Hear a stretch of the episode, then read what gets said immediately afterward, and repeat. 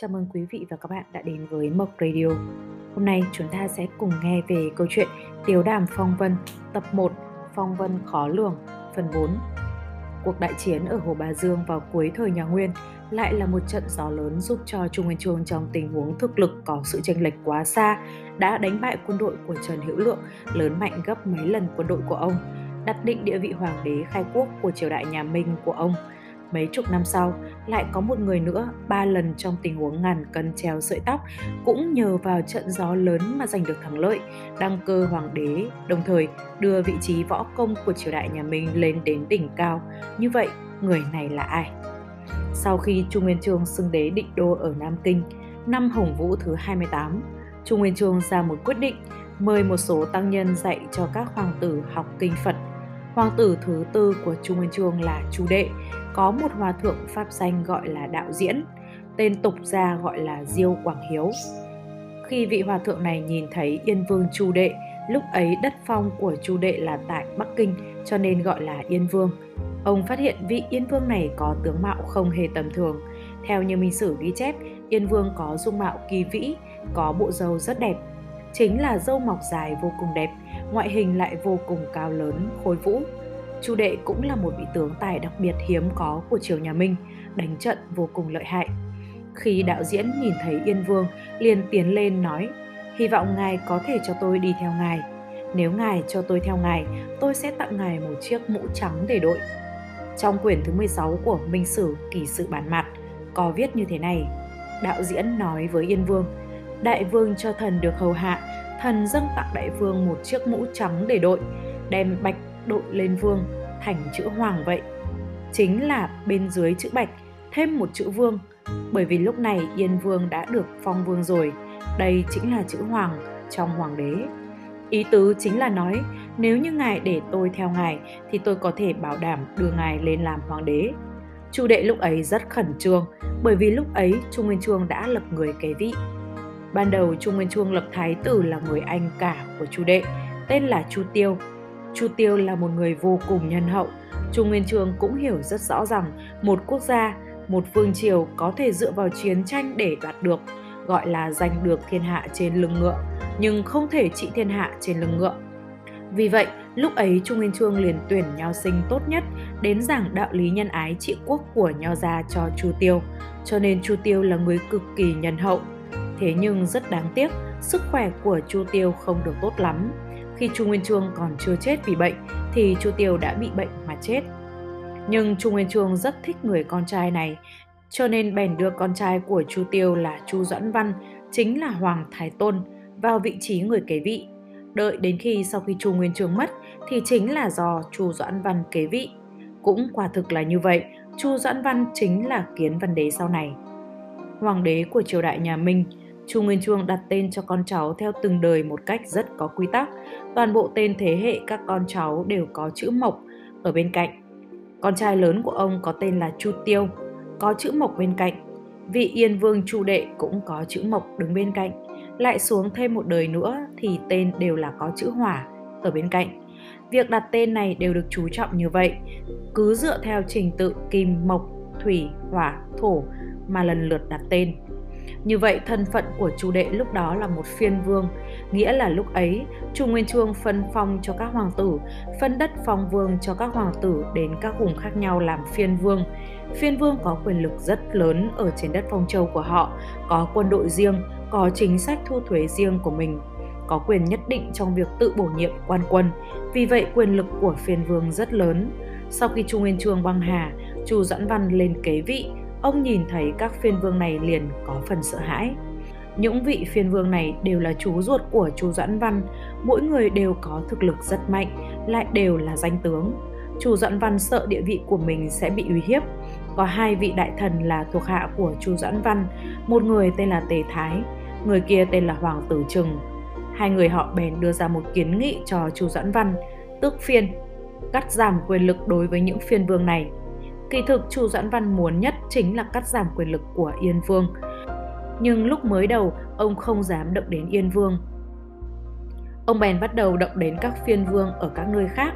Có một số phiên vương bị bắt giữ, có một số bị nhốt vào ngục, cũng có người tự sát.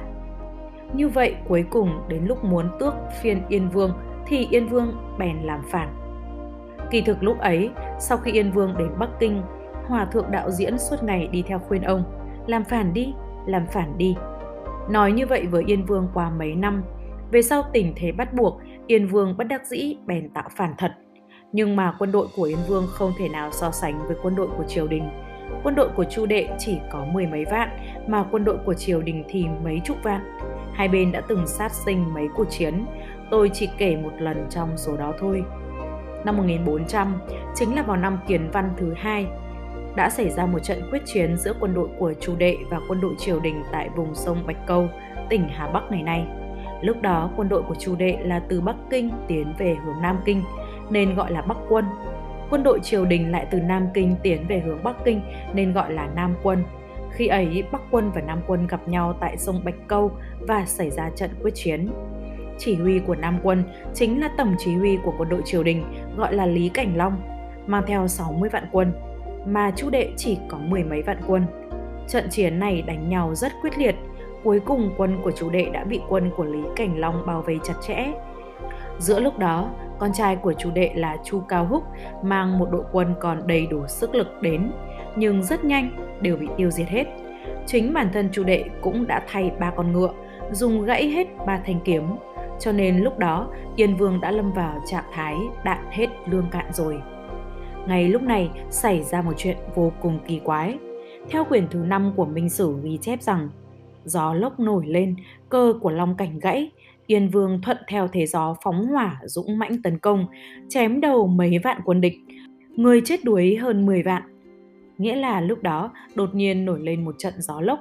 Tâm của trận gió xoáy này vừa khéo lại thổi ngay đến vị trí cờ xoáy của Lý Cảnh Long. Cờ xoáy lập tức bị gió thổi gãy mất. Vì vậy mà toàn bộ chiến trường lúc này lập tức liền yên tĩnh xuống mọi người đều đang nhìn xem ngọn cờ xoái kia làm sao bị gãy. Bởi vì trong chiến tranh thì điều này là một chuyện rất không may. Chính ngay lúc đó, hướng gió của trận gió này thay đổi, từ trận gió lốc bắt đầu biến thành một trận gió bắc, từ phía bắc thổi về phía nam. Gió thổi khiến cho Nam quân không thể mở mắt ra được, cho nên chu đệ bèn thuận theo chiều gió mà phóng hỏa. Theo chiều gió mà phóng ra một mồi lửa, chém đầu mấy vạn quân, chết chìm hơn 10 vạn. Vốn là tình thế Nam quân tất thắng bởi vì một trận gió quái lạ mà ngàn dặm tan hoang. Ở đây không chỉ là một trận gió đâu. Lúc ấy khi Chu Đệ đánh trận, tổng cộng là 3 lần. Đang ở thời khắc ngàn cân treo sợi tóc thì gió lớn nổi lên. Chẳng khác gì ba trận gió đem Chu Đệ từ Bắc Kinh thổi về Nam Kinh, sau đó lên làm hoàng đế tại Nam Kinh. Điều này thoạt nhìn thì chính là những sự việc có xác suất rất nhỏ không ngừng xảy ra, nhưng kỳ thực đây chính là thiên ý.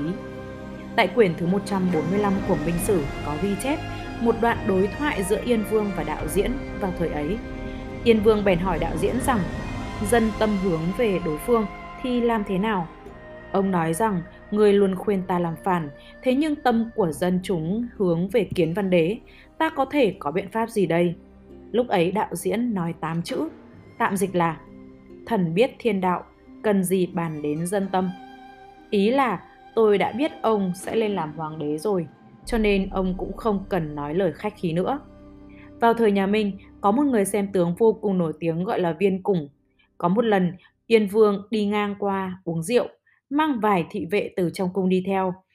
Vì không muốn để lộ thân phận, Yên Vương không mặc áo quần của hoàng tử mà mặc quần áo thị vệ bình thường. Khi đi đến tiểu lâu, Yên Củng cũng đang uống rượu ở tiểu lâu đó. Yên Củng nhìn thấy Yên Vương, liền chạy tới quỳ trên mặt đất nói, Điện hạ ngài làm sao có thể mặc áo quần của hạ nhân được? Yên Vương nói, quần áo của hạ nhân gì chứ? Tôi là thị vệ. Viên Củng nói, ngài khỏi cần khách khí nữa, tương lai ngài sẽ làm hoàng đế đó. Hôm nay kể lại cho mọi người nghe bốn câu chuyện liên quan đến gió. Trận Xích Bích là một trận gió lớn, đặt định cục diện thế chân vạc cho Tam Quốc. Cuộc chiến Sở Hán một trận gió lớn đã cứu được tính mạng của Lưu Bang, khai sáng Giang Sơn nhà Hán 400 năm. Trận đại chiến Hồ Bà Dương, một trận gió lớn giúp Trung Nguyên Chương tiêu diệt Trần Hiểu Lượng, trở thành hoàng đế khai quốc của triều đại nhà Minh. Còn trong cuộc chiến Tĩnh Nan, không phải là một trận gió lớn mà là ba trận gió lớn đã giúp Chu Đệ tiến về Nam Kinh trở thành minh thành tổ của sau này. Về sau, ông rời đô từ Nam Kinh về Bắc Kinh. Khi tôi đọc sử thì thường sẽ có những cảm khái như thế này. Lịch sử có đôi khi giống như một con thuyền đi trong biển lớn. Một trận gió thổi tới liền thay đổi hướng đi của nó. Phong vân của lịch sử ấy chính là luôn khó lường. Trời có mưa gió thất thường, người có họa phúc sớm tối. Đối với mỗi một người mà nói, trên con đường nhân sinh này cũng sẽ có những chuyện đột nhiên xảy ra làm thay đổi vận mệnh của một con người. Ở tập tiếp theo, chúng ta hãy bắt đầu từ thời chiến tranh Ngô Sở, kể lại những câu chuyện kinh tâm động phách hoặc là những câu chuyện khiến người ta cảm động sâu sắc trong lịch sử. Mời quý vị đón xem tập tiếp theo có tên Tai họa bất ngờ. Cảm ơn quý vị đã theo dõi chương trình Mộc Radio của chúng tôi kỳ này. Hẹn gặp lại quý vị và các bạn ở kỳ tiếp theo.